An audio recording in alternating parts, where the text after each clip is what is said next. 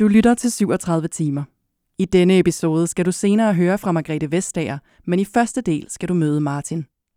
Af hensyn til Martin og hans nuværende og tidligere arbejdsplads, har redaktionen valgt at anonymisere hans identitet. Redaktionen er bekendt med hans rigtige navn. Podcasten er sponsoreret af Akademikernes A-kasse. Kom stærkt videre. Mit yndlingsord i forbindelse med ledelse, det er tak. Fordi jeg synes, det er meget, meget vigtigt at vise, at man sætter pris på det, der bliver gjort. Fordi det oplever jeg selv som utrolig motiverende. Hvis folk siger, at det du gjorde der, det var bare i orden. Tak for det. Det bringer os videre. Det er EU's konkurrencekommissær Margrethe Vestager, du kan høre her. I dag skal vi tale om ledelse. Den inspirerende og motiverende, men også om den drænende og usunde. Jeg ringer ind, og det første, den her nye chef siger, er, at øh, ikke sådan, hey, hvad så er det okay? Men hvornår kan du komme tilbage i arbejde?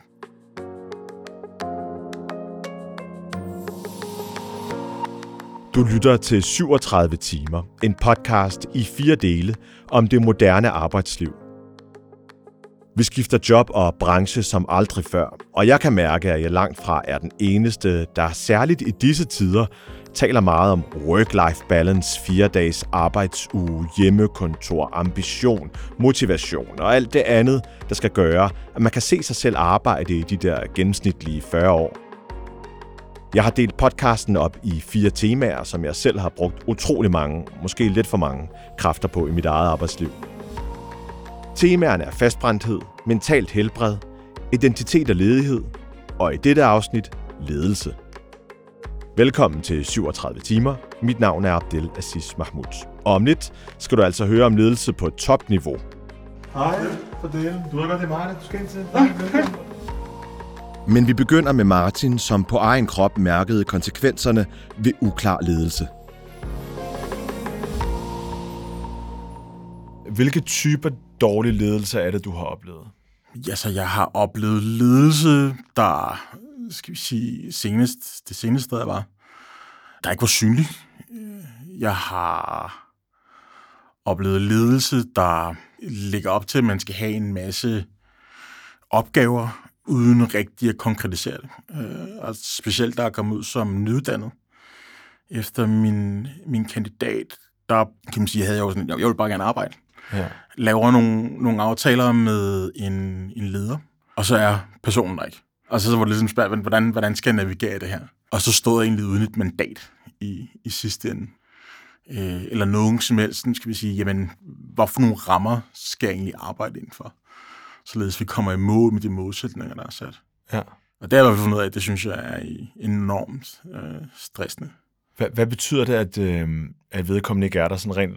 rent Nå, altså sådan, altså, fysisk ikke er der, fysisk, eller, fysisk eller ikke er til stede, ja. og egentlig mest er et, altså sådan, er, er langt væk for, for medarbejderne. Ja.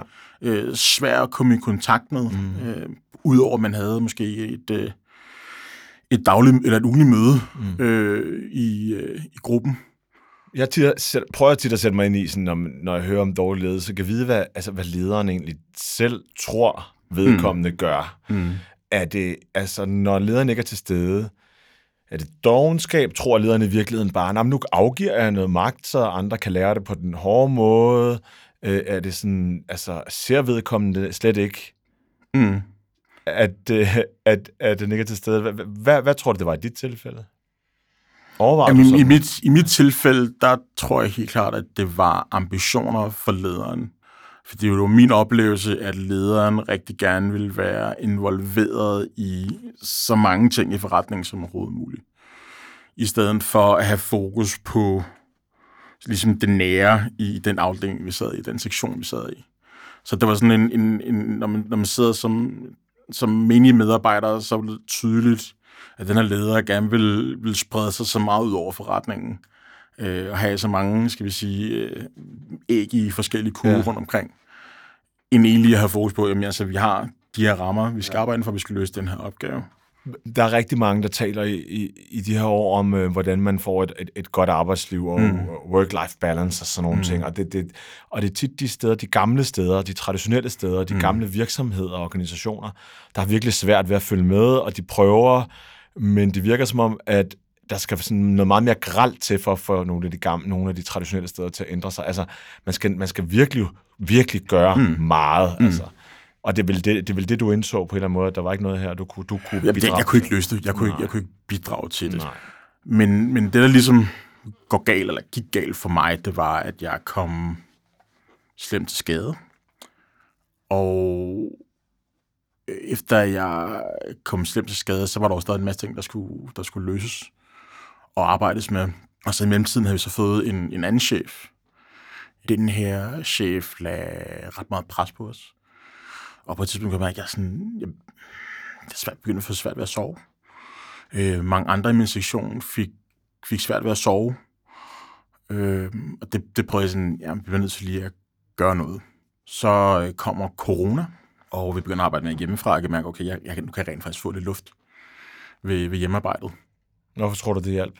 Så kunne jeg lidt selv styre, hvornår jeg vil arbejde, og hvordan jeg vil arbejde, og hvordan jeg vil løse mine ting, og jeg rigtig skulle forholde mig til alle de andre ting, der ligesom kørte mm. inde på arbejdet. Det, hjemmearbejdet fungerede rigtig godt for mig. Oh. Og i og med, at jeg sov, Ja. altså jeg, jeg sov dårligt, øhm, så kunne jeg ligesom også tage en pause Ja.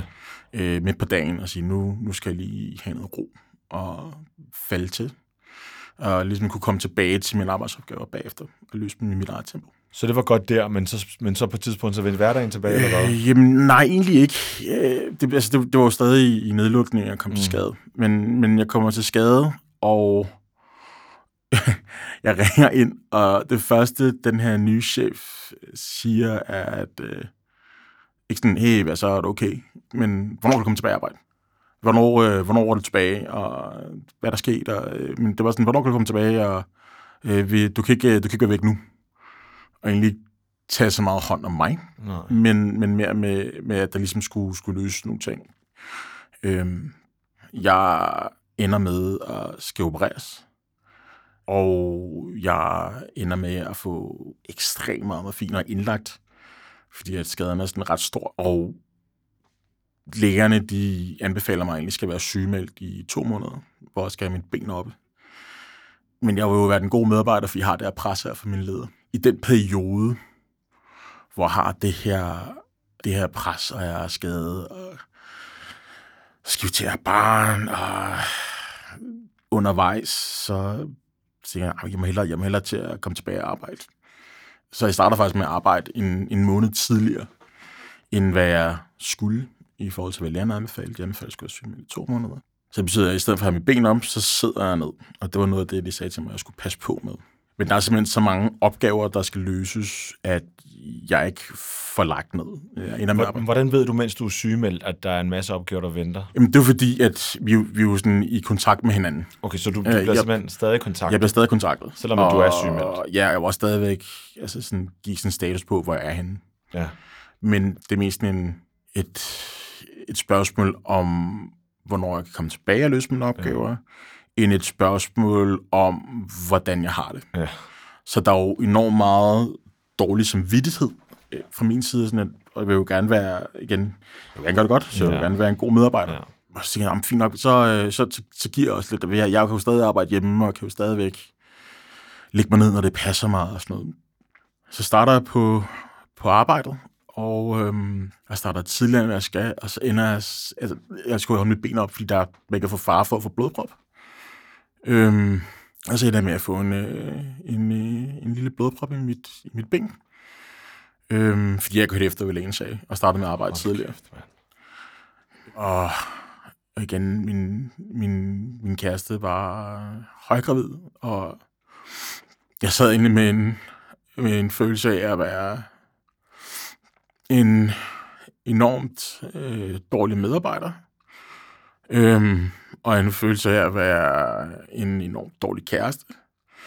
Fordi at vi skulle frem og tilbage på hospitalet, og hun skulle skubbe mig rundt i kørestol. Øhm, og jeg var bange for, at jeg ville være en, en dårlig far. Øhm, og der var bare... Øhm, der var nul forståelse. Og så sidder jeg en dag, der er alt det her, jeg tænker sådan, jeg skubber det hele i baggrunden med, med blodproppen og alt det der. Øh, så nu prøver jeg lige igen, og så en dag sidder jeg foran min computer, og øh, så, så sortner det for mig, jeg kan ikke, Øh, jeg kan ikke sætte altså en sætning sammen, eller til øh, alt lukker fuldstændig ned. Og i og med, at jeg havde den der skade der, så var jeg jo deltidssygemeldt, og så ringer jeg og siger, jeg, jeg, jeg, jeg kan ikke mere. Øhm, jeg, jeg, skal, jeg bliver nødt til at sygemelde mig nu, fordi at jeg, det hænger slet ikke sammen for mig. Hvordan var det at sige det? Kan du huske det? Jamen, der var jo rigtig meget, rigtig meget skyldfølelse, Mm. øh, og følelse af, at man svigtede nogen. Øh, men, men det var en følelse af, at øh, nu kunne jeg ikke mere. Øh, og så måtte jeg lægge mig ned. Øh, Hvordan reagerede lederen den her gang? sådan lidt med mistillid. Mm. Ikke lidt, øh, meget med mistillid. Og der var ikke nogen kontakt til lederen, men, men kun til min fagkoordinator. Der er sådan nogle, sådan nogle små ting med... Ja, altså, der var engang sådan en, et kort, altså sådan, bare sådan et kort fra, fra afdelingen, Ja. om, hey, øh, god bedring, øh, vi håber snart, du kommer tilbage. En larmende tavshed. Larmende tavshed. Og du sidder der og, og refresher indbakken en gang imellem, og vi bare have en eller anden form for sådan, hey, det er Øh, der, okay. gik, der, der gik en periode, øhm, og det var egentlig først ja, en måneds tid efter, jeg sådan, lad, lad mærke til, at der var noget indsamling til en anden kollega. Øh, godt nok, han havde fået kræftet, så videre. Det var sådan lidt, jo, jo, jeg vil gerne bidrage, men, men hvad med mig? Øh, øh, og så sådan, nå, nå ja, øh, jo, så, øh, så blev jeg lige pludselig sammen med en til mig, så kunne jeg få lidt, ikke? Men det var noget, jeg selv ligesom skulle, skulle efterspørge. Du skulle, du skulle selv lige fortælle, hvor slemt du havde det. Ja, jeg skulle selv lige, nogen, jeg skulle selv lige fortælle, at øh, hov, I har glemt mig. Ja. Øh, Hvorfor fylder det også noget? For der er jo alt det fysiske, mm. og der er din familie og dit hjem. Hvorfor fylder det der noget også med, at hey, bare, bare sådan en ganske almindelig venlighed? Det var fra Jamen, det, det, det fylder noget, fordi øh, at man ligesom, okay, bliver der ikke tænkt på mig. Øh, og det, det, det, det gjorde i hvert fald noget om sådan, nå, okay, jamen, hvis der ikke bliver tænkt på mig, øh, jamen, hvorfor skal jeg så være her? Ja. Øh, og så Føler dig usynlig? øh, en følelse af, jamen, er jeg ikke velkommen, Mm. eller hvad, ikke? Mm. Så når jeg et punkt, hvor jeg sådan tænker, okay, efter nogle måneder, nu, nu vil jeg egentlig gerne til at tilbage på, på arbejdet. Øh, og det, det er sådan, jeg skal sige, at jeg, jeg fik jo en depression, øh, og som den psykolog, jeg fandt, sagde, jamen, det var sådan en alvorlig skal vi sige, belastning, overbelastningsreaktion øh, af depression, angst og stress. Øh, der er sådan bonget fuldstændig ud på. Øh, hvad det er, så vil jeg gerne tilbage og løse mine ting og på arbejde. Og sådan. Der er så nogle, nogle måneder frem, så føler jeg, at så har fået det markant bedre. Og jeg tænker, nu, nu prøver jeg lige at skrive og sige, hvad så, hvordan kan vi finde ud af at komme tilbage? Og her bliver jeg mødt med sådan en, ikke sådan en, ej hvor godt, og, men mere sådan en, ja, men øh, vi skal jo øh, tænke på, at du skal op i fuld tid. Så, så, så hurtigt som muligt. Og så er jeg sådan lidt, åh, det, det var ikke lige, det var lige det, det jeg regnede med. Nå, men øh, hvis du ikke er op i fuld tid, jamen, øh, så må vi se på, om du skal fyres. Så er jeg bare sådan lidt, okay, stop, stop, stop, stop, stop. Øh, nu, det var ikke lige det, jeg regner med. Nej. Så, så jeg, jeg slipper, jeg slipper ligesom tøjlerne og så siger, okay, nu, nu skal jeg lige tænke. Jeg kan sige, jeg er jo stadigvæk påvirket af alt det her. Ja. Øh, så sådan, okay, hvad, hvad fanden gør jeg? Og så tager jeg så kontakt til min, øh, min tillidsmand, og tager min øh, tillidsmand med til de her møder her med online. Øh, og der, der den første gang, jeg taler med dem, der er tonen sådan meget hård og meget sådan kontant, og det er som om tonen den lige skiftede lidt. Øh, men skal vi sige, udfaldet var jo det samme, efter jeg havde fået tillidsmanden med. Det ender så med, at de skal vi sige, opstiller en, en plan for, hvordan jeg kommer tilbage, som er altså, fuldstændig urealistisk. Øh, altså, det, det er sådan noget med, at jeg så skal komme tilbage på fuld tid efter seks uger, hvor at det er to uger med tre dage, det er efter to uger med fire dage, og så øh, til øh, to uger, altså op på fem dage, ikke? Og det er sådan lidt der, det, det, det kan jeg ikke. Øh, så jeg skal også tilbage til min egen læge, og med hende, min psykolog, jeg så og havde, og så få lavet, jeg var lige ligesom udtalt sig om, at sådan, det, det, det, det der plan er for urealistisk. Øhm, der bliver så lavet en anden plan, øh, hvor jeg har nogle mindre timer. Men, men de lægger jo hele tiden op til, at, øh, at hvis jeg ikke øh, kommer på fuldtid, så bliver jeg fyret. Ja. Øh, så den, den ligger også lige ovenover en sygemelding med, med stress og depression, at øh, når jeg forresten, øh, hvis du ikke lige kommer på fuld tid, så bliver du fyret. Ikke? Det lyder jo som en... Altså, det- det lyder jo virkelig som om, de behandler dig som en sådan arbejdsmyre. De lyt- lytter aldrig Nej. en eneste gang. Nej. Der er ikke en eneste gang, hvor de Nej. i virkeligheden går ind i din sag. Det kunne være... De kunne nærmest ikke have åbnet nogle af dine mails, eller hørt nogle af dine samtaler, og så har de bare truffet nogle valg. Altså, endda også det her med, hvordan dit forløb skal være, at du ikke engang mm. bliver involveret i den løsning, er jo helt det, grotesk. det, det er først efter, jeg siger fra over for det, øh, og inddrager min læge og min, min psykolog, at, at jeg egentlig bliver inddraget i det. Øh, men lavede, ellers havde de lavet en helt klar plan for, hvordan jeg skulle mm. komme tilbage. Og det hang ikke sammen. Nej. Og jeg, jeg, i mellemtiden er der kommet en... Altså, vi har, jeg har min, min fagkoordinator, og så har jeg så en, min, øh, min leder, og så er der så en leder for selve, skal vi sige, området, Mm. vi arbejdede i. Der var kommet en ny afdelingsleder, eller områdeleder.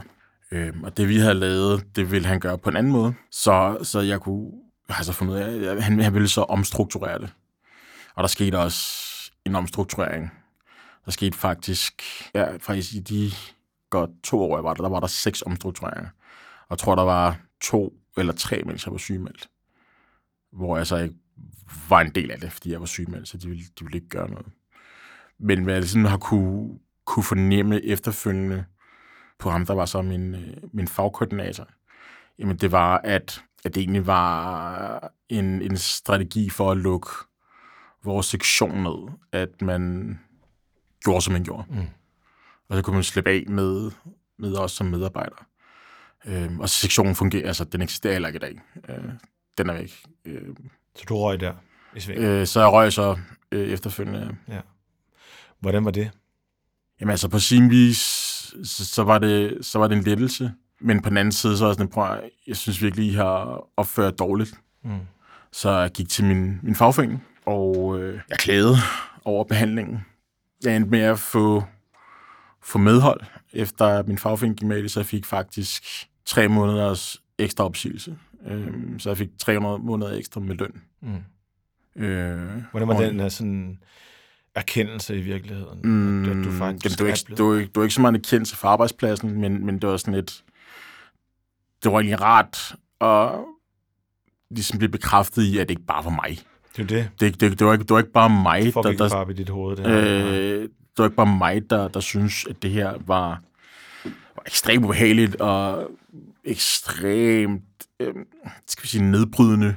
Så på den måde har det, har det egentlig været, altså efterfølgende været, skal sige, vel, har det selvfølgelig været en sejr, men, men det var en ubehagelig proces at være igennem.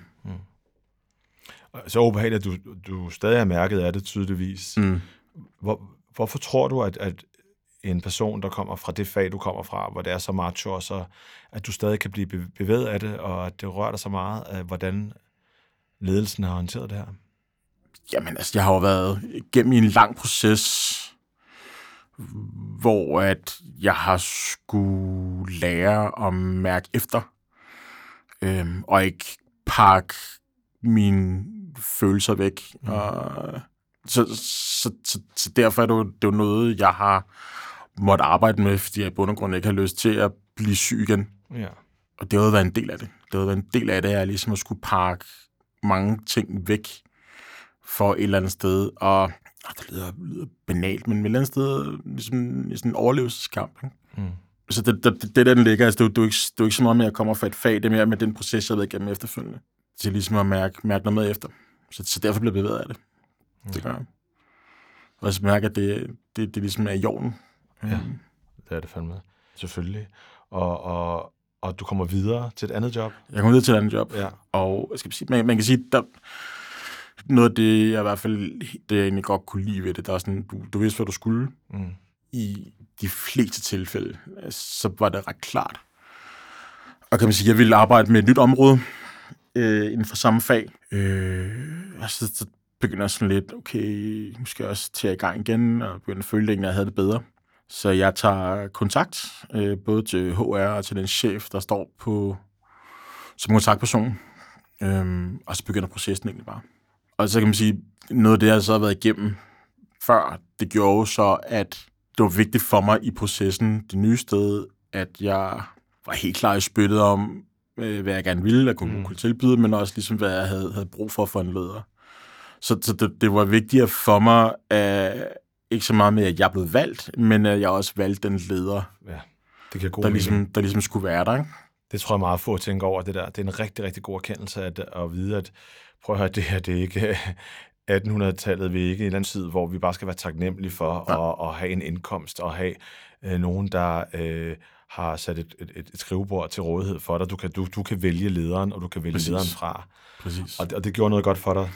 det gjorde noget rigtig godt for mig. Og så var der nogle rigtig gode rammer i Ja. forhold til at kunne lidt bestemme sin egen arbejdstid og kunne arbejde hjemme, når det passede mig. Mm.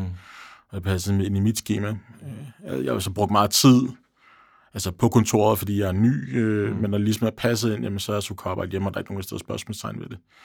Og det samme med mine kollegaer, de, de arbejder også hjemme, når det passer mm. for dem. Ikke? Øhm, og det, den der frihed til ligesom selv at styre ens, ens hverdag er alfa og omega for mig. Ja. Det, og den der, den der ledelse, der er tæt på, øh, og som, som ikke er, er fjern, fordi man har snablen nede i, ja. øh, i tusind opgaver andre steder. Ikke? Det, det, Men det er vildt, at en ledelse kan være tæt på, selvom du arbejder hjemme. Men det kan den godt. det kan altså, jo godt. Det kan den det, godt. det, det, det, det, det, det, en moderne ledelse skal, øh, skal på en eller anden Præcis. måde være. der, var der, der er et klart mandat, der er en klar opgave, og så er der en klar tilbagemelding på, hvad jeg laver, mm. øh, og hvornår det skal laves, og hvad mit mandat er. Mm. Og det, det, det vil jeg ligesom kendetegner ved en, ved en klar og tydelig ledelse. Ej, hvor godt. Altså det, det er meget, altså igen, ledelsen er tættere på, og meget lyttende, og der er selvfølgelig sket en masse i forhold til, til hele det der med, med krænkende adfærd, og hvordan man opfører sig over for hinanden, siden dengang jeg øh, begyndte at læse øh, min uddannelse. Øhm, så det tror jeg selvfølgelig at spille ind på det, og det er sådan, der er sådan rigtig meget fokus på det. Øh, og det gør i hvert fald, at jeg så i hvert fald synes, at arbejdspladsen er meget mere åben. Mm. Øh, og det, det, det tror jeg også har noget at gøre med placeringen, men det har også noget at gøre med, at der er sket en masse ting i, i kulturen.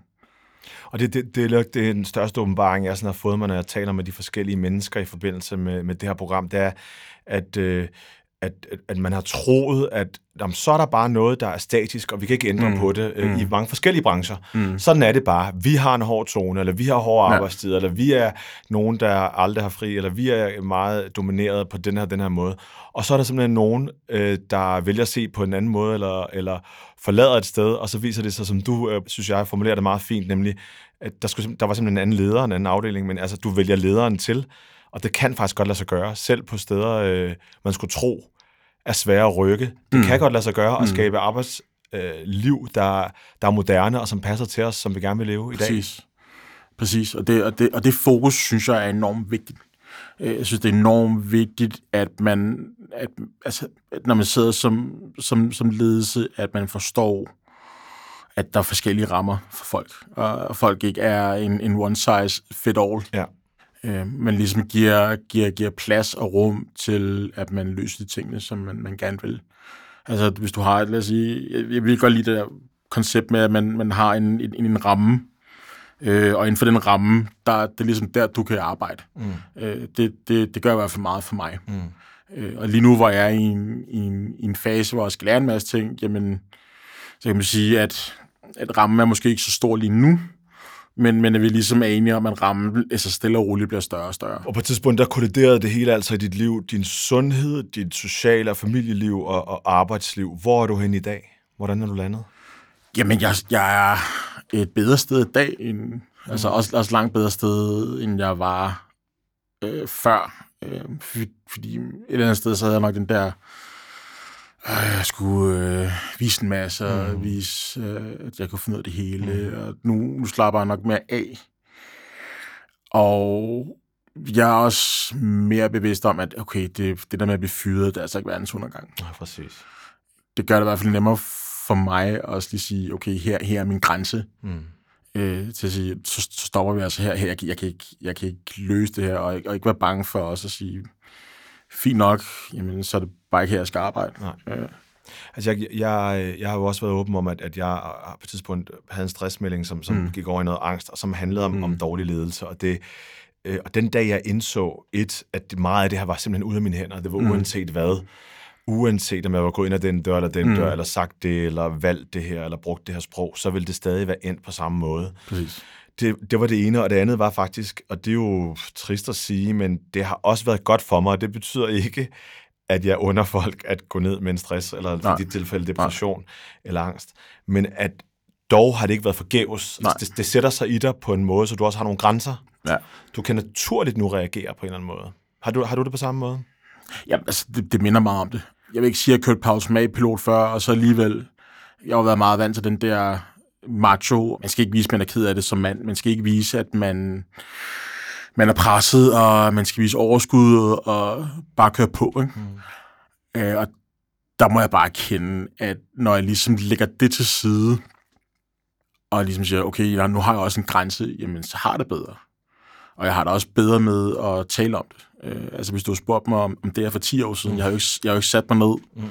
og deltaget i en, i en podcast og sagt, øh, okay, jeg har fandme haft det svært. Så, så, så jo, øh, igen, det har ikke været forgæves. Og det, det er noget, jeg også vil tage med. Ja. Øhm, og jeg kan også kun anbefale andre øh, mænd om at øh, være ærlig, og jeg har været helt åben over for min omgangskreds, familie også.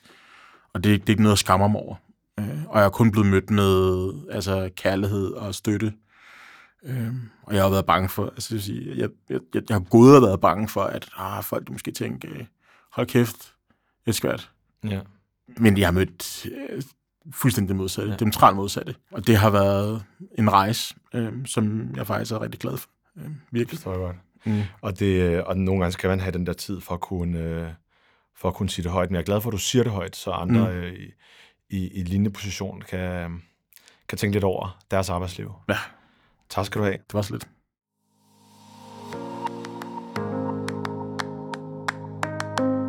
Og nu skal vi altså høre en af de mest magtfulde ledere i Europa. Herhjemme kender vi Margrethe Vestager som leder af de radikales folketingsgruppe. Og siden 2014 har hun stået i spidsen for flere hundrede medarbejdere som konkurrencekommissær og ledende næstformand for Europakommissionen. Hej Margrethe Vestager. Hej, godt at se dig. I lige måde. Uh, har du et godt arbejdsliv lige nu? Ja, det har jeg. Jeg har faktisk rigtig godt, travlt, intenst, ansvarsfuldt, mega engagerende arbejdsliv. Hvad er det, der gør dig mest glad ved det arbejdsliv?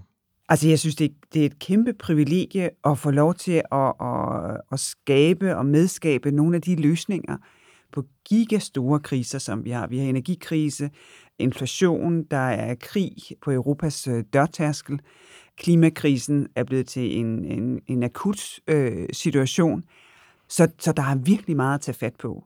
Og tænker at, at, at være her på det her tidspunkt, hvor der skal gøres så meget, altså det, det, synes jeg, er- det synes jeg er meget motiverende. Vi skal tale om ledelse i dag. Både at være underlagt ene eller selv føre an. Er du en god leder? Altså det skal man jo spørge mine medarbejdere om, fordi det, øh, det tror jeg ikke, man selv skal vurdere. Og det er vi faktisk ikke så gode til på kommissærniveau i, øh, i kommissionen. Alle andre ledere i, i kommissionen, de øh, bliver hele tiden ligesom øh, målt og vejet og får feedback fra, fra deres medarbejdere. Men dengang jeg var i ledelsesroller, hvor jeg fik feedback, og det er efterhånden ved at være nogle år siden, der, der var det faktisk okay feedback. det er godt. Det er jo godt, du har bevaret din danske øh, ydmyghed. det kan man godt høre. Så hvad leder du? Jamen, dels så leder jeg øh, øh 900 medarbejdere øh, i det, der hedder Generaldirektoratet for Konkurrence. Så, øh, så når der skal uddeles statsstøtte, hvis vi skal se efter, om Google misbruger sit øh, de facto monopol, øh, hvis vi skal gå efter et kartel, eller se om en fusion øh, øh, kan, kan lade sig gøre eller ej. Det, det er ligesom det, der 900 mennesker der tager sig af. Det er sådan ret konkret. Vi gennemgår sagerne, vi jeg diskuterer øh, organisationen med, med den øverste øh, ligesom, øh, chef for det. Og så har jeg sådan det, det koordinerende ansvar for øh, vores politik inden for øh, forsvar, rummet, uddannelse, forskning, og så selvfølgelig hele digitaliseringsområdet. Hold op. Rummet, sagde du det? Rummet. Rummet simpelthen. Er det ikke altså fantastisk? Simpelthen. Er det ikke fantastisk? Så på en måde er alt underlagt. det er fantastisk. Ni, sagde du også 900 medarbejdere? Ja. ja. Så hvor meget menneskeleder er du? Hvor mange mennesker leder du sådan? Altså, jeg har ikke, hvad skal man sige, direkte ledelsesansvar. Øh, jeg har det for nogle ganske, ganske få, som er, er uafhængige. Det vi har noget, der hedder hearing officers, mm. som er sådan en slags instans, man kan gå til for eksempel som virksomhed, hvis man ikke er tilfreds med den behandling, man får. Og fordi de skal være uafhængige af, hvad de her 900 medarbejdere gør, så har jeg faktisk et direkte ledelsesansvar over for dem. Jeg skriver under på, øh, når de skal have ferie, og, øh, og jeg snakker med dem om, hvordan det går i, øh, i deres arbejdsliv. Men, men det er ganske, ganske få mennesker. Der hvor, der, hvor jeg udøver ledelse, det er jo for eksempel i, i det rum, hvor øh, vi gennemgår vores sager. Så har vi sådan en, en dagsorden. Der er måske tre forskellige teams, øh, der skal ligesom have retning på en sag. Hvad skal vi gøre her? Og, øh, og der, øh, der udøver jeg jo ledelse i det rum, øh, om man så må sige. Og det er meget vigtigt for mig, fordi det har jo sådan en, en effekt i hele organisationen. Hvordan foregår de møder egentlig? Hvad er stemningen i de møder? Øh, Så derfor så er det sådan en, en meget vigtig funktion i forhold til, hvordan er atmosfæren i, i hele organisationen af de 900 medarbejdere. Der er simpelthen altså, så mange versioner af, hvad god ledelse er, hvad, hvad en leder skal og sådan noget. Så for at kunne øh, zoome ind i, hvordan du arbejder, kan du ikke fortælle, når du, øh, altså, hvad du selv sætter pris på hos en, hos en, hos en leder? Af dem, du har ansat, for eksempel. Altså jeg tror, mit, mit, øh, mit, mit yndlingsord øh, i forbindelse med ledelse, det er tak. Fordi jeg synes, det er meget, meget vigtigt at, at vise, at man sætter pris på det, der bliver gjort. Fordi det oplever jeg selv som utrolig motiverende. Hvis folk siger, det du gjorde der, det var bare i orden, tak for det, det bringer os videre. Altså det, det er meget nemmere at komme videre øh, on a high, og det er meget nemmere at løse ting, som ikke er løst endnu, hvis man kommer til det ovenfra. Og, og det andet, som er vigtigt øh, for mig, det er, at, at den, der ligesom har den, også er den, der får lov til at vise, at man har den. Sådan at det ikke ud, udvikler til sådan noget, øh, hvad hedder det, Chinese whisper, altså at, at den, der egentlig har lavet arbejdet, skal fortælle en overordnet, hvad man egentlig skal, skal lave her, som så fortæller endnu en overordnet, hvad man skal lave her. Så, så noget af det, der har været vigtigt for mig gennem mange år, det er, når vi har sådan et møde, hvor hele ledelseshierarkiet er der, mm. men også den, nogle gange jo yngste fuldmægtige, som har siddet med sagen, jamen så er det yngste fuldmægtige, der skal fremlægge sagen. Ja. Det er ikke den øverste Nej. administrative leder i hierarkiet. Fordi den øverste administrative leder i, i, i, hierarkiet skal ligesom give, uh, give kontekst. Skal sige, jamen i forhold til andre sager på det her område, eller i forhold til den samlede situation, eller hvad det nu kan være. For, fordi det, det gør jo, at der er en motivation hos den, der faktisk laver arbejdet, til at kunne præsentere det. Ja. Og jeg kan mærke på måden, det bliver præsenteret på, om de ejer det Jamen, her. det er fuldstændig. Du, du kan stille spørgsmål og få et, et, et meget rent svar, ikke Ja. også? Ja. Fordi de skal selvfølgelig have tænkt hele sagen igennem. De kan jo en milliard flere detaljer, Ja. end, end de skal fortælle mig. Så de skal have tænkt igennem, hvad er, det, hvad er det, vi skal præsentere, for at den her sag kan forstås. Og det virker jo også på deres egen forståelse af den sag, de sidder med. Så, så derfor kan jeg mærke i måden, ting bliver præsenteret på, at de har været lige så meget i dybden, som de skal. Og så kan jeg få en, en god rådgivning af ledelseshierarkiet, fordi de så kan komme med det, der er deres kompetence, øh, i stedet for at gengive noget, som nogle andre har fortalt dem. Altså, det er jo meget interessant at hive dig ind. Jeg er simpelthen så glad for, at du sidder her i dag, fordi du... Øh, jeg, jeg, er så, jeg er slet ikke i tvivl om, at du er god til at lave strategier, øh, politik, at, at øh, du får resultater. Det, det kan jeg jo læse mig frem til, og det bliver du rost for internationalt. Men der, hvor det er spændende i den her sammenhæng også, at tale ledelse, det er jo også, for, det er også en god idé nogle gange at sammenligne med altså metoder, og, og i det her tilfælde andre lande. Du har virkelig mange nationaliteter mm. under dig, og dermed vel også kulturer og mentaliteter. Kan du mærke, at, øh, altså, at der er noget, som passer bedst til dig, og noget, der ikke gør? Nu er jeg lidt ledende, men altså, det virker som om det, du lige sagde, var lidt dansk og lidt moderne. Altså, at, at man ikke er en myre, når man er ansat, og så øh, vil- giver man det videre, og så er der nogen, der skal med, med store stjerner, eller mange stjerner, der skal have æren. At man faktisk også får motivation som medarbejder og bliver bedre, når man får lov til at få, få den tak der. Er det, er det ikke en dansk ting? Det føler jeg lidt, at det i hvert fald er blevet. Jeg, jeg, jeg tror måske, det er en, øh, en skandinavisk ting. Ja. Øh, fordi det var noget, som, som, som jeg bad om, at vi gjorde tingene på den her måde, da jeg kom til. Fordi før gjorde man det på en anden måde. Hvordan gjorde man det før? Jamen, der gjorde man det bare meget mere hierarkisk. Ja.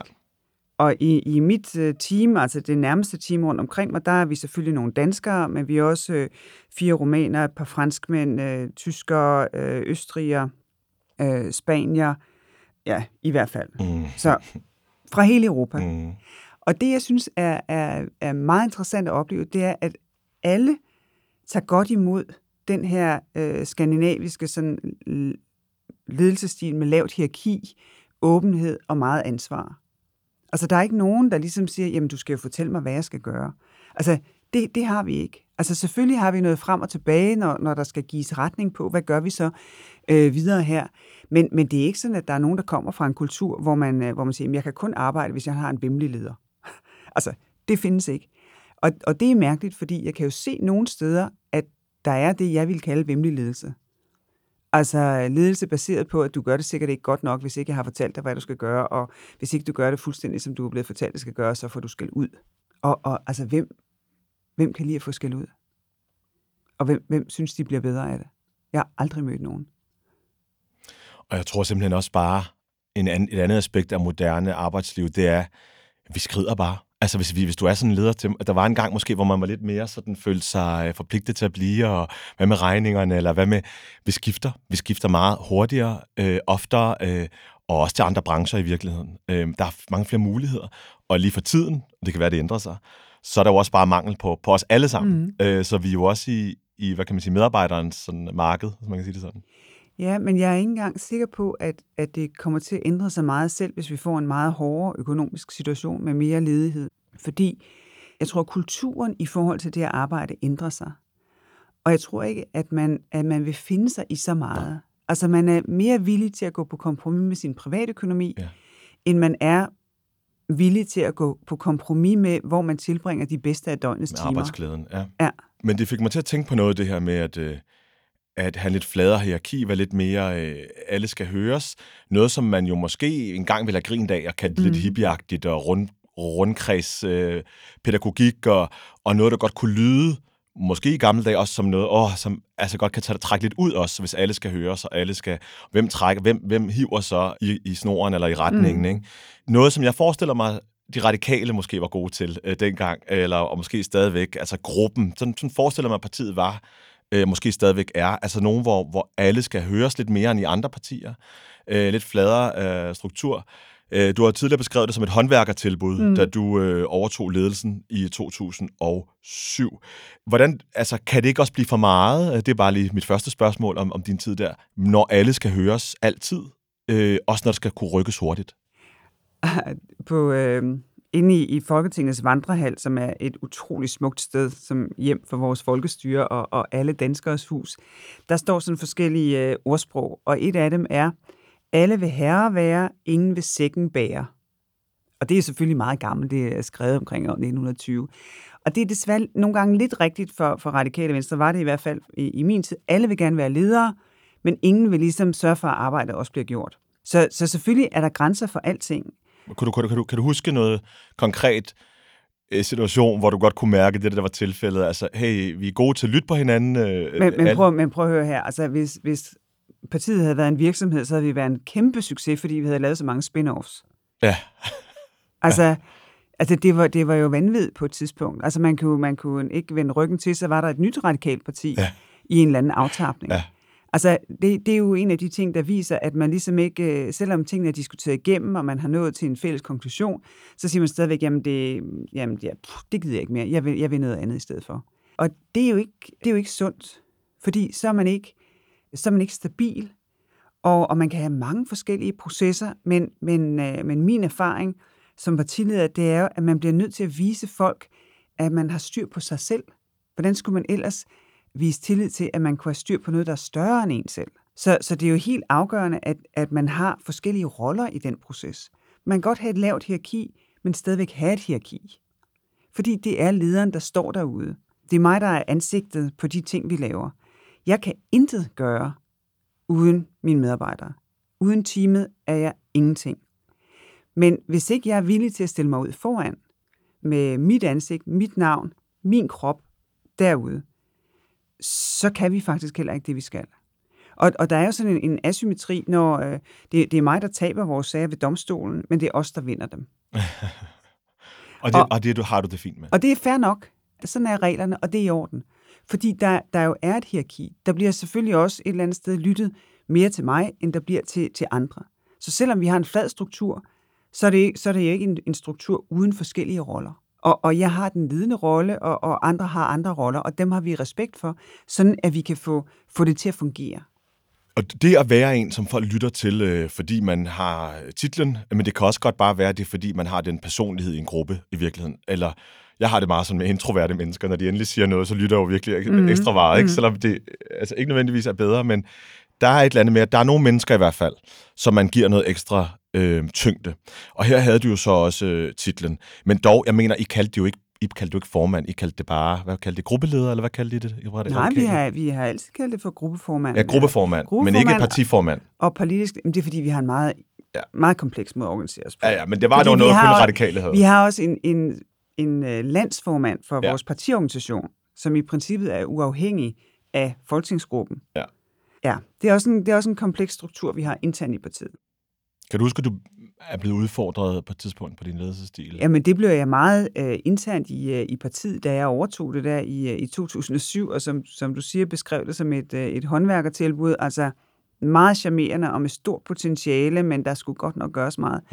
Og der, der var det jo hele tiden sådan øh, stikken til, skal vi nu det, og er det nu den linje? Og, og selvom jeg synes, at alle havde været inddraget, så var der stadigvæk nogen, der synes, jamen jeg fik jo ikke, det var ikke min linje, der nej, blev lagt. det blev ikke den, der blev lagt, nej. Nej, og derfor så er jeg ikke blevet hørt, Mm. selvom jeg har talt i tre kvarter. Hvem er det, der sagde bare sådan? Jamen, og alt det er long gone. Ej, jeg prøver ikke også. Jamen, det er fair nok. Vi har forskellige roller også her. Ja, det er godt. øh, Margrethe, øh, vi talte om den der sådan lidt øh, old school måde at lede på, øh, øh, lidt skæld ud og, og sådan noget pisk. Jeg har dog oplevet også, at den anden, jeg vil ikke sige blødere, men i hvert fald mere inkluderende måde at lede på, og hvor ting er lidt længere, tager længere tid, og, og alle skal høres, også kan have sine ulemper øh, at være underlagt som medarbejder, hvis man for eksempel ikke rigtig har fattet bagefter, hvad er egentlig det, jeg skal. Altså, øh, man kan godt gå... Altså, jeg, jeg, kan, jeg har i hvert fald været i en stresssituation, hvor, øh, mm. hvor det ikke var, fordi jeg havde for meget at lave, eller for meget skæld ud, men faktisk ikke vidste, hvad, jeg, hvad rigtig mit formål var. Har du prøvet, at det også kan være en... Altså, Jamen, det synes jeg faktisk er en, er en meget god pointe, fordi det arbejde, vi laver, kan være mega komplekst og detaljeret. Og derfor så er det vigtigt, at vi ligesom øh, er klar på, hvad missionen er. Altså, hvorfor gør vi det her? Fordi ellers så kan man fortabe sig fuldstændig i nogle detaljer og grave sig helt ned i det. Og ligesom sige, okay, hvorfor er det nu? Og jeg, jeg er meget forsigtig med ligesom at sætte labels på ledelsesstil, at den er blød, at den er hård. Ja. Fordi jeg, jeg tror, det er meget vigtigt, at den er inkluderende, men der er klart ansvar. Ja, i, i min branche, der bliver folk øh, ofte ledere, hvis de er gode til det arbejde, vi laver. De, de, altså, øh, journalister bliver redaktører, redaktionschefer, producenter, ansvarshavende osv. De, de stiger i graderne, og man fjerner ligesom... Øh, altså, hvis du, hvis du skal passe på med at være for god, fordi så bliver du leder og kommer ikke til at arbejde med det, det handler om. Det, det var bare en lille egen lille bitter bøv, så jeg kan også have, og, og virkelig bare en kommentar. Men mit spørgsmål, det jeg godt kan blive irriteret ved, det er en gang imellem i hvert fald. Altså hvis man for hurtigt har gået fra at være medarbejder til at blive leder, så har man heller ikke gennemgået det der med, øh, nu siger du, du sagde indlægsvis det med, at man har behov for, man skal bekræfte medarbejderen. Man stadig selv har behov for at blive bekræftet. Altså man, man, man får ikke lige den der forvandling mm. med, at hey, jo højere du stiger, jo mindre, bekra- altså, jo mindre tak får du. Mm. Du sagde lige selv, at øh, det er os, der har gjort de gode resultater, men det er mig, der får. Den der kan være, kan være rigtig svær, har jeg bare fornemmet mm. på de ledere, der bliver det lidt hurtigt. Kan være rigtig svær at forstå, at hey, jeg har ikke nogen, nu er jeg ikke din kollega længere, så jeg er fuldstændig ligeglad med, hvor stresset du er, hvor, mm. hvor, hvor, hvorfor nogle problemer du har. Nu er du min leder. Det, det kan jeg i hvert fald godt se, at i hvert fald i, i mit fag, Ja. der kan det stige lidt hurtigt. Og det kan det godt have nogle ja, negative konsekvenser. Men, men bare til det første, du sagde, jeg, jeg synes, vi er for dårlige til ligesom at skabe øh, faglige seniorpositioner. Mm. Altså, at man kan avancere uden nødvendigvis at avancere til ledelsesansvar. Så man kan blive ved med at gøre det, som man elsker og man er god til, men at man gør det ligesom øh, på et andet niveau, og man har måske også et, et andet fagligt ansvar øh, i forhold til yngre kolleger eller mindre erfarne kolleger. Det synes jeg, vi kunne gøre meget, meget mere. Altså, at man kan være senior advisor, mm. eller Altså mange ting, hvor man ligesom ja. man tager et, et skridt, hvad skal man sige, skråt op, i stedet mm. for, for, for lige op af, af en eller anden øh, sådan, øh, hierarkisk stige. Og det andet er, at, at jeg tror sådan set, hvis man, hvis man interesserer sig for ledelse, så kan man blive, blive leder i alle aldre. Men så skal man bare sørge for, at man har et rum, hvor man kan spare med nogen, fordi altså, det skal ikke være et ensomt arbejdsliv at være leder men det er et andet arbejdsliv, end hvis man er en del af kollegagruppen, fordi så, kan man, så vil man jo en gang med, når man spiser en onsdagsnegl, eller hvad ved jeg, så man siger, hun er tosset, eller ja. hvorfor gjorde de ikke, og så videre, så, videre. Ja. Så, så man bliver nødt til at have et, øh, et netværk, eller nogen, man sparer med, eller hvis man er en ung leder, og have en mentor, så, så man kan, kan, kan få det frem og tilbage spil, som man ellers ville have, hvis man var en del af, af, hvad skal man sige, af det team af kolleger, som man leder. Fordi man har et ansvar. Altså jo for eksempel også for at gå fra julefrokosten kl. 10 eller kl. 11. Lige præcis. Den har, den har de fleste fattet jo, men den der symbolet på, hvorfor du skal gå, altså mentaliteten af, hvorfor er det, du skal gå så tidligt, hvorfor er det, du skal drikke dig fuld og sådan noget. Det er i hvert fald ikke alle, føler jeg, der, der helt forstår det der med, at, øh, at, at der følger, det, det, det bliver ensomt altså for dig, det gør ja. det, og det, og måske er du faktisk i en organisation, hvor du er den eneste leder, altså jo højere du kommer op, og du ikke har nogen på samme øh, niveau, men så er det måske netværk, øh, man skal have, eller noget andet, nogen man, man stoler på, man kan, man kan ventilere. Ja, men det, det skal man have, og, og især i de her tider, altså der kan man ikke nøjes med at tænke over det øh, under den varme bruser. Man bliver nødt til at have et, øh, et netværk, man bliver nødt til at have nogen, som man taler med, fordi det, det viser sig, altså no surprise, at man har nogenlunde de samme udfordringer på alle ledelsesniveauer. Mm. Så, så derfor så, øh, så tror jeg, man bliver en bedre leder af at tale med andre om, hvad det er, man gør. Og hvem er så din leder? Jamen, min leder er, er Ursula von der Leyen præsident, formand øh, for Europakommissionen. Og det er det? Og det er det. Der er ikke højere op? Nej. Så det er hende, der skal sige tak til dig? Ja. Og gør hun så det? Det hænder. Det hænder. Hvad har du brug for fra din leder? Jamen, altså, ligesom jeg forsøger at, at give mine medarbejdere øh, rum øh, og, og ansvar for de, de ting, det har jeg også selv brug for. Mm. Altså, jeg har brug for, at der bliver vist mig tillid til, at jeg gør, hvad jeg kan for at løfte min opgave at jeg har plads til at gøre det, og jeg har ansvaret for, at det bliver gjort. Det er også min opgave at sørge for, at, at det er tydeligt, hvorfor man kan have tillid til mig. Altså, jeg har styr på mit shit, eller hvad man siger. Har du, har du ligesom skulle øh, navigere i et eller andet? Har du lært noget af den her proces i forhold til de der Ursula von der Leyen's, øh, sådan, øh, hvordan I skal arbejde sammen? Hvad er I for nogle typer? Det handler vel ikke kun om, at man bare er sig selv. Sådan her er jeg, og sådan må du bare tage mig. Altså, man skal vel også... Ja, hvad skal man kalde det? Altså, når, jo, jo, når det er så højt oppe, så tænker jeg, så er det så vigtigt, at man har en retning og har en, en, en enhed? Ja, altså det, hos os der starter det jo med, at, øh, at der bliver lavet ligesom en, en politisk forståelse, mm. når kommissionen den bliver sammensat, øh, som er ligesom den overordnede strategi for, hvad er det, hvad er det vi gerne vil. Altså vi, øh, vi, meget, vi er meget optaget af, af hele den grønne omstilling, øh, af hvad vi kan bruge ny teknologi til, og så at vores samfund hænger bedre sammen. Altså der er alt for meget polarisering. Og det bliver så kogt ned til, til arbejdsbeskrivelser for hver enkelt af os. Altså jeg har simpelthen en, et, et brev, hvor min mission er beskrevet, og det har alle mine kolleger også. Så vi ved faktisk godt, hvad vi skal lave. Det, der jo bare er ved det, det er, at vi har levet med, med akutte kriser. Ja. Altså, der stod jo ikke i min arbejdsbeskrivelse, hvordan jeg skulle håndtere pandemien, mm. fordi ingen vidste, at pandemien kom. Øh, der stod ikke noget i min arbejdsbeskrivelse om, hvordan man håndterer, at der, der er krig på Europas øh, dørtærskel, eller at vi har massiv energikrise og høj inflation. Og, og derfor så kan man ikke ligesom, nøjes med øh, arbejdsbeskrivelsen, ligesom følge den. Man bliver også nødt til at sige, okay, hvad gør vi så nu, hvor tingene de er anderledes? Og, og det, jeg synes er balancen, det er, at selvfølgelig har du ret i, at man, man er ikke bare sådan, øh, jeg, jeg kommer, som jeg er, men, men man kan ikke bare ligesom være sit professionelle selv. Man bliver også nødt til at være, være personlig i sin professionalisme, fordi ellers kan andre mennesker ikke mærke dig. Og hvis du ikke kan mærke andre mennesker, så kan du heller ikke, så kan du heller ikke udvikle tillid til dem. Hvornår er du blevet ledet uh, forkert i, i det her job her? Jamen, det tror jeg faktisk ikke, jeg er. Altså, øh... ja, hun lytter ikke til det her. Hun kan ikke forstå dansk. Du skal bare, det er bare mig, der... Der er mange, der kan forstå dansk. Det vil blive overrasket. Altså, jo så også fordi, at jeg måske ikke øh, behøver så meget ledelse. Altså det tror jeg måske også er sådan en dansk, øh, vi overvurderer ja. måske os selv en lille bit smule gang imellem. Men man tænker, det, det kører, jeg har, ikke, jeg har ikke så meget brug for min leder. Det her, det, jeg synes, det er det her, vi skal gøre. Så jeg synes, jeg har været, været meget privilegeret, lige fra jeg blev ledet den allerførste gang, da jeg fik mit allerførste job i, i et af Finansministeriets overenskomstkontorer, og blev sat til at lave en, en følgelovgivning til anden lovgivning, som egentlig bare skulle sætte den i kraft øh, på Grønland og Færøerne. Og jeg var sådan wow, hvordan laver man en lov? Og det fik jeg så lov til at finde ud af med, med sparring med min, øh, med min leder.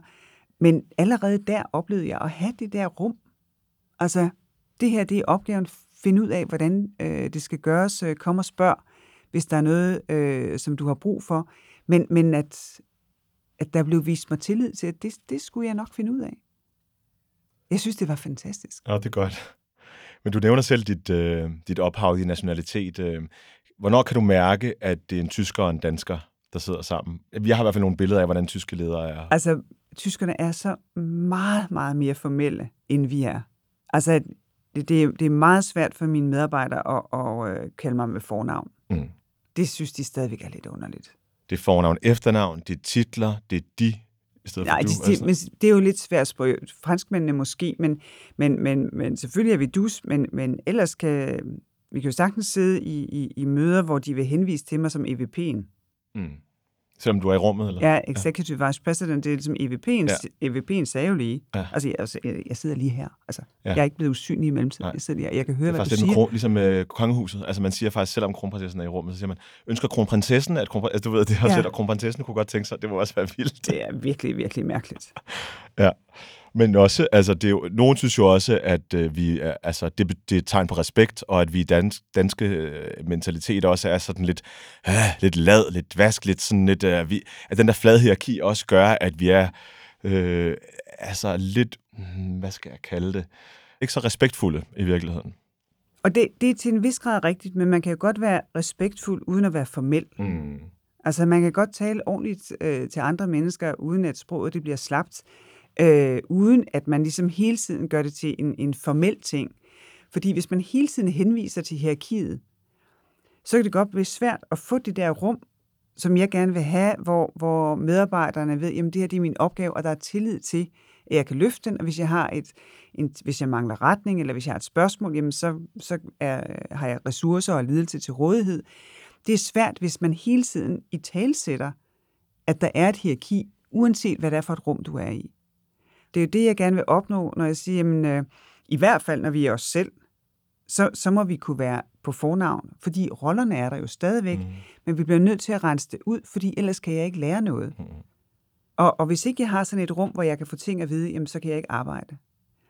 Og, og da vi... Øh, da vi lavede det her kabinet for, for nogle år siden, så var der en, en mulig medarbejder, som sagde, at vi som ville køre det ligesom andre kabinetter, at det kun var kabinetchefen, der talte med kommissæren. Og jeg var sådan fuldstændig målig, hvorfor, hvorfor ville man dog have det? Men, men det er der nogen, de, de, ja, de vil gerne have, at der ligesom er en at forholde sig til. Mm. Og det for mig vil være helt vanvittigt, mm. fordi så giver du en informationsmonopol, godt nok til en betroet øh, medarbejder, som du selv har valgt, men alligevel. Du får meget mere at vide, ja. hvis, øh, hvis hele teamet øh, taler med dig ja. om, øh, om, hvad der foregår. Når, der, du får, når det ikke er filtreret. Ja, altså, du får ja. mange flere nuancer. Mm. Og, og i, et, i et rigt arbejdsliv, og når der skal træffes øh, øh, vidtrækkende beslutninger, så bliver man nødt til at have dybde og nuancer og, og mange synspunkter og vide, hvordan, hvordan ting bliver modtaget, og hvad diskussionen er rundt omkring en. Mm.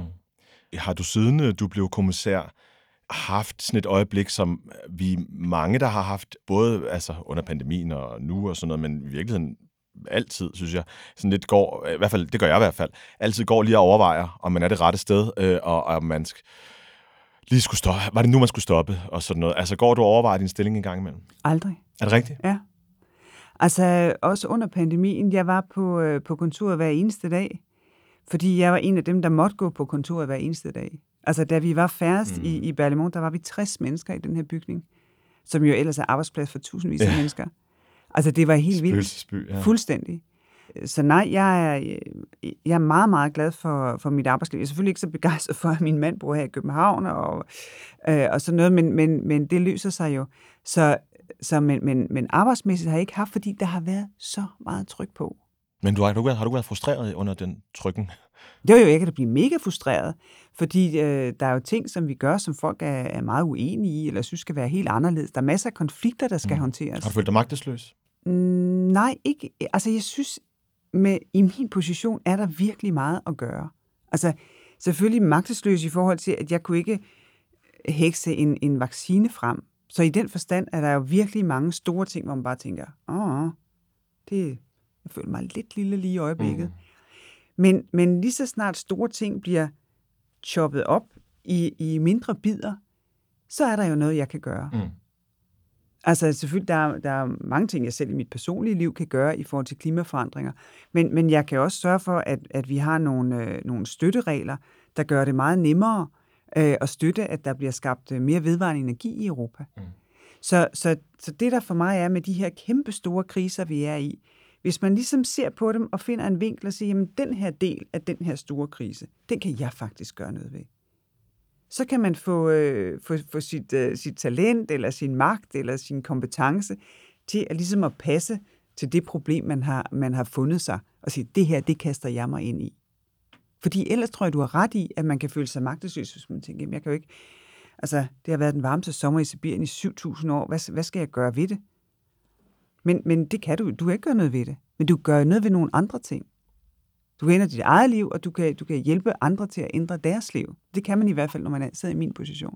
Det er jo ikke altid, at, øh, at du lykkes med dit øh, og, og kommer i mål. Øh, og, vi, og, og i dit tilfælde er det tydeligt. Din mål bliver jo sagt højt, øh, mm. og, og du bliver også målt på det, kan man sige. De gange, hvor du kommer igennem, hvor øh, der er nogle kæmpe store virksomheder, for eksempel, som ikke, hvor der ikke bliver fældet dom, eller i hvert fald, at de går fri, altså, du sagde selv, så er det dig, mm. øh, man går til, eller så er det dig, der får ansvaret, eller får, øh, for at vide, at du gjorde, det, du gjorde det ikke godt nok. Og hvad gør du så derefter? Altså, det der, det der er ved det, det er, at, øh, at jeg, jeg ved jo, at vi løber en risiko. Fordi domstolen er, er uafhængige, der er ikke nogen garantier. Altså, det findes ikke, at man kan være sikker på at vinde. Ja. Der, der er altid en risiko for at tabe. Men jeg har jo meget tidligt gjort op med mig selv, at, at jeg vil gerne være ansigtet på den risiko. Der er så bare meget stor forskel på at være ansigtet på risikoen, og så faktisk at tabe, fordi så sidder det i kroppen. altså det flytter ligesom fra, fra hjernen og ned i kroppen, når man så faktisk taber Hvad en sag. Du? Det er meget mere fysisk. Altså, jeg kan godt forholde mig til, at jeg måske taber en sag. Jeg kan også godt forholde mig til, hvordan det nok ser ud i pressen, og hvad der er for følgeeffekter af det, og så videre, så videre. Men det at tabe, det er en meget mere kropslig ting. Mm. Altså, man kan mærke det meget mere, end, end bare ligesom i hovedet. Og, og tingene udspiller sig selvfølgelig også altid anderledes, end mm. uanset hvor omhyggeligt man har været med sine scenarier mm. for, hvordan kan det her håndteres. Vi taber jo forskelligt, og du, er, nu er du konkurrencekommissær, altså er du konkurrencemenneske? Ja, jeg er konkurrencemenneske. Ja. Jeg vil helst vinde. Ja. For det ved jeg godt, at vi alle sammen gerne vil, men vi, vi håndterer det jo forskelligt. Og for dig, der siger du, der sætter det sig i din krop. Og hvad så derefter? Jamen det, som jeg har arbejdet meget med at, og stadigvæk gøre, det er faktisk at lære lige så meget af de ting, som går godt, som af de ting, der går dårligt. Altså, jeg har haft en, en tilbøjelighed til at overfokusere på de ting, der går dårligt. Øh, og sige, at det var også en fejl, og nu må vi også... Men, men man kan også lære meget af de ting, der går godt. Ja. Fordi det vi, jo, det vi jo så gør, når vi taber, fordi selvom det udadtil, som jeg har sagt, er, er mig, der taber, og, og os, der vinder, så sætter det sig jo i hele vores system, hvis vi har tabt en sag. Det, det er helt åbenlyst. Og vi sætter et arbejde i gang for at finde ud af, hvorfor gjorde vi det, og hvad har vi lært af det? Fordi no, en af vores forpligtelser, det er jo at lære af domstolen. Mm. Hvis domstolen siger, I gjorde noget forkert, det skal gøres sådan her, så sætter vi en proces i gang, så vi kan leve op til det. Hvornår stopper du med at lede, tror du? Med at være leder? Det tror jeg ikke, jeg kommer til at, at gøre, fordi hvis ikke jeg havde, havde haft det her arbejdsliv, så tror jeg, jeg havde været spisguide eller, eller spejderleder. Altså, jeg har et meget stort guide-gen. Altså, er der noget, jeg gerne vil, så er det at stikke en paraply i luften og sige, den her vej. Følg efter mig. Ja. Og vandet kan godt drikkes fra hanen. Og Lige præcis. nedgangen er ja. her, her, her. Det er godt. Tak skal du have, Margrethe Vestager. Det var en fornøjelse. I lige måde.